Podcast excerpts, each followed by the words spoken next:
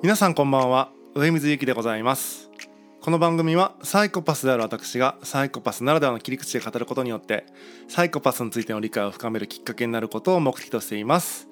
ぜひ最後までお付き合いください。今日は存在という意味の喪失についてお話ししたいと思っています。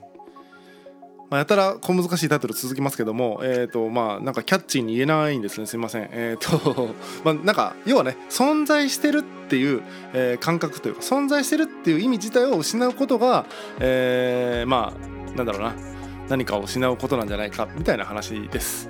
えーとですね、2020年6月30日にまたここで会おうということで、えー、滝本哲文さんっていう方がですね2012年に、えーまあ、あるそのセミナーというか講義をやってそれの時に言った言葉で本当は2020年6月30日にまたそのメンバーで会いましょうみたいなことを言ってね終わった講義だったんですが、えー、っていうのでその2020年30日6月30日またここで会おうってことが記事で上がってました。6月30日になったんでですね。で僕はその記事を読んで、えー、そんな講義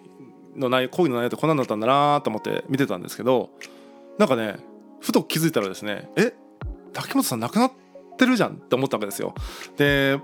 僕は知らなかったんですね。えっ、ー、と滝本哲美さんはですね、えっ、ー、と僕は君たちに武器を配りたいっていう本かな。それを多分78年前ぐらいに多分読んで、えーそれか知ってですねなんかいろんな記事とかいろんなメディアに出てらっしゃったのでなんかよくねそのちょいちょい、あの見てたというかでなんかすごく面白い面白いというか あのむちゃくちゃ合理的なんだけどもちょっとなんかエモさもあるというかすごいキャラが立ってる方で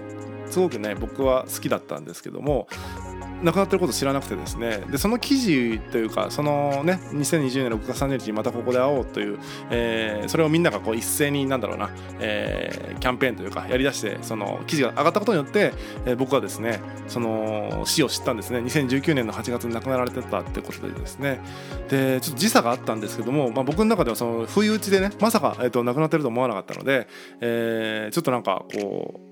なんだ不意打ちでショックを受けたんですね。別にそのなんか特別ファンとかっていうわけでもないんですけどもまあまあそのすごく、えー、好きなというかあのなんか面白いこと言ってるなってことですごくあの好きな方だったんですけども亡くなってるっていうのをしてちょっとショックでした。でその時に今日のタイトルじゃないんですけども僕の中ではやっぱりその2020年6月30日までむしろ存在してたんですね、えー、生きてると思ってたのでそれがねまさかその記事を見て、えー、で亡くなったってことを知ってだから時差が半年半年とか1年近くありますね。8 2019年の8月だったんで、えー、約1年弱のですね、えー、時差を経て、えー、亡くなったということを知って僕の中で、えー、滝本さんは亡くなったということになったと。これが、まあ、まさにその自分の中で存在してるという意味を持ってたのに自分の中で存在しているという意味が失われて存在してないということになったと、えー、いうことなんですちょっと難しいかもしれないんですけども要は、えー、物理的にその生きているかどうかじゃなくて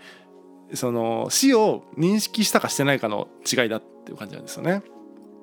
で例えば、えー、僕は、えー、今35歳になります今年35歳になりますけども小学校の時の同級生とか中学校の時の同級生高校の時の同級生ってあのほとんど会わないんですよねほとんど。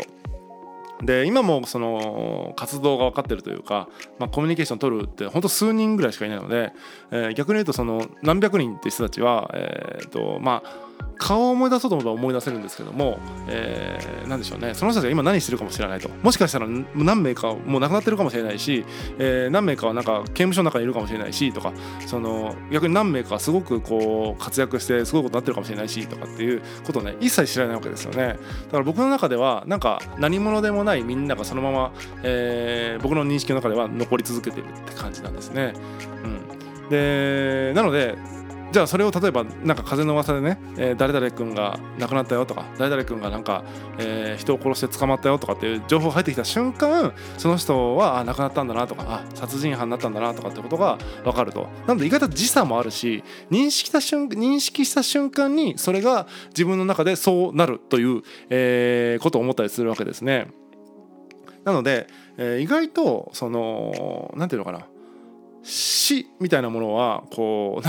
ちょっと言い方難しいですけども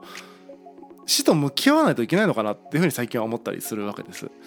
ちょっと極論ではあるんですけどもね。で僕自身ですね、えー、2歳ぐらいかな。おそらく2歳か3歳かよくわかんない。それぐらいの時に、えー、親が離婚してですね、えー、まあ母について行って、えー、母の実家の方に戻ってきたっていう、えー、経緯があります。なので、えー、私はですねその父の、えー、顔とか名前とか、えー、どんな人だったかってことはねあんま知らないんですよね。あんまってほとんど何も知らないに近いですね。知らないんですね。で、えー、20代後半多分27歳か8歳ぐらいの時にですね母から連絡があって、まあ、父がその病死したという連絡が来ました。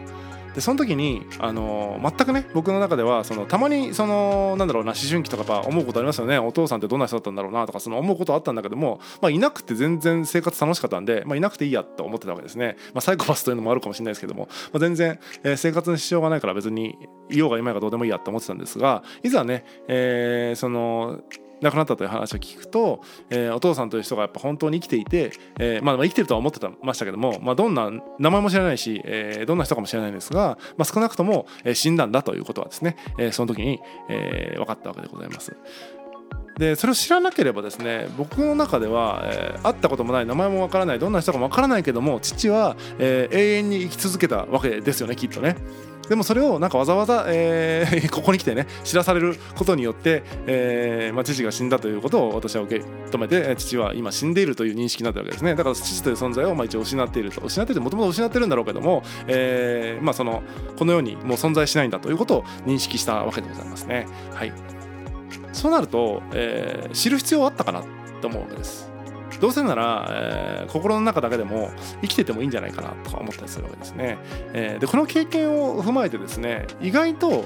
あのー、なんだろうな身近な人がもし亡くなる時になんだろうな亡くなる前は、えー、もちろんあ亡くなる時になんだろうなよくあるじゃないですかドラマとかで亡くなる瞬間をなんかこう親族がわーって囲ってあの心電図がピーってなるまでのところをなんかなんだろうみんなで囲んでピーってなったらあなんか亡くなったねみたいな感じのシーンってあると思うんですけども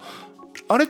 てこちごめんなさい。サイコパスみたいなことを言うんでちょっとこれはあんまりあのなんだろうな不謹慎だと思いますけども言いますね。えっ、ー、とそピーってところを見てなんか意味あんのかなって思うわけですね、えー、どっちかっていうとどっちかっていうとその本人がまだ意識があるうちにその亡くなるちょっと前とかに接してなんか気持ちよく接してでなんかその意識が遠のいていく中であなんか素晴らしい家族に恵まれたなとかってあの意識がなくなっていく分にはいいと思うんですけどもう意識なくなっても何？その心臓が止まる瞬間を待ってる時ってもう本人はもう意識ないわけですからもう完全に周りの自己満じゃないですかだから結構ね死ぬ瞬間に立ち会うために駆け回る人いますけども、えー、死ぬ前にねもう意識がしっかりあるうちに会いに行かないと意味ないんじゃないかなとかそういうことそういうことね思ったりするわけでございます。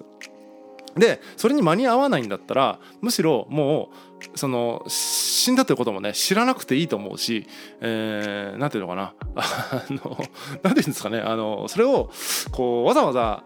死んだんだなって認識する必要があるのかなって思うわけですね。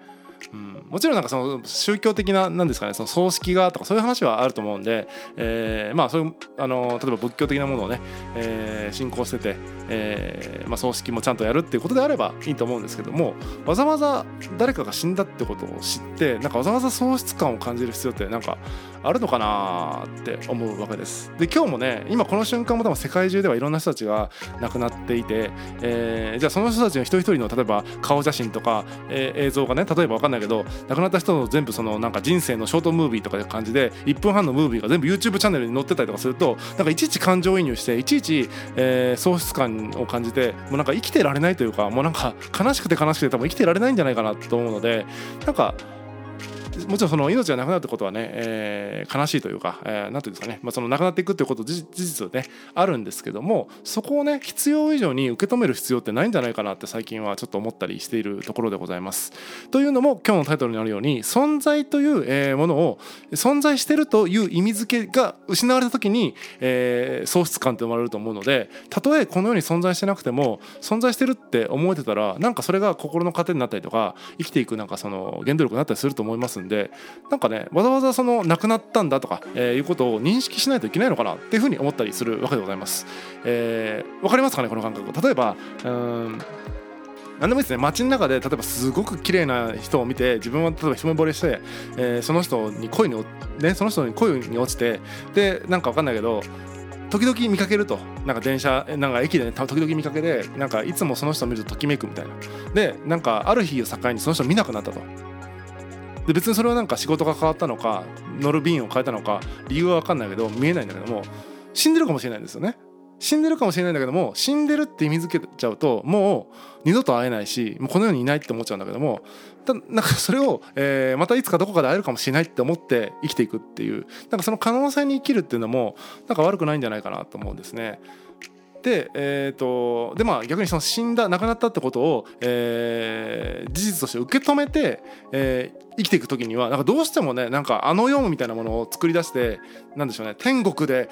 楽しくやってるよみたいななんかまた別の存在する場を作ってそこで生きている体にしていわゆる存在してるってことになんか仕立て上げないと何ていうのかな生きてるってことにならなかったりするんでだったら最初から死んでないことにしてずっと生きてるっていうことにした方がいいんじゃないかなと。なので、えー、猫って死ぬ前になんか家からいなくなったりとかしますけどあのいつ死んだか分かんない。まあ生きてるかもねみたいな。結構僕の家は猫飼ってたんですけども飼い猫がね、えー、寿命が近づくとというかなってくると家を飛び出して、えー、行くっていうのを何回か見ました。なんかね結局だから死に立ち会えてないんですけども今でもどこかで生きてるかもしれないないみたいな感覚があるとなんか悲しみもそこまでないというかなんかうん、なんていうのかな、えー、心の中で生き続けるみたいなのはね、えー、なんかね思いやすいですよね。変にもう亡くなったという事実を認めながら心の中で生きてますっていうのはなんかちょっとねどうしてもこう無理やり感があるというかうんあるなと思っていて、えー、だったらもうそもそも、えー、亡くなったということを知らずにファンタジーの中に生きるっていうのは、えー、一つありなのかなと思って今日のお話をしています。これはねなかなか賛否あると思うし、えー、死っていうデリケートな話なのでなんか立ち何？その立ち会うことが絶対的な善でありとか、えー、葬式が絶対的な善でありみたいなことで、えー、ちょっとね不快感がある方もいるかもしれないんですが、まあ、一意見として、えー、まあ、受け止めていただけると幸いでございます。えー、存在語という意味がね失われた時に人は喪失感を感じるんじゃないかという、えー、お話でした。本日は以上でございます。またお会いしましょう。さようなら。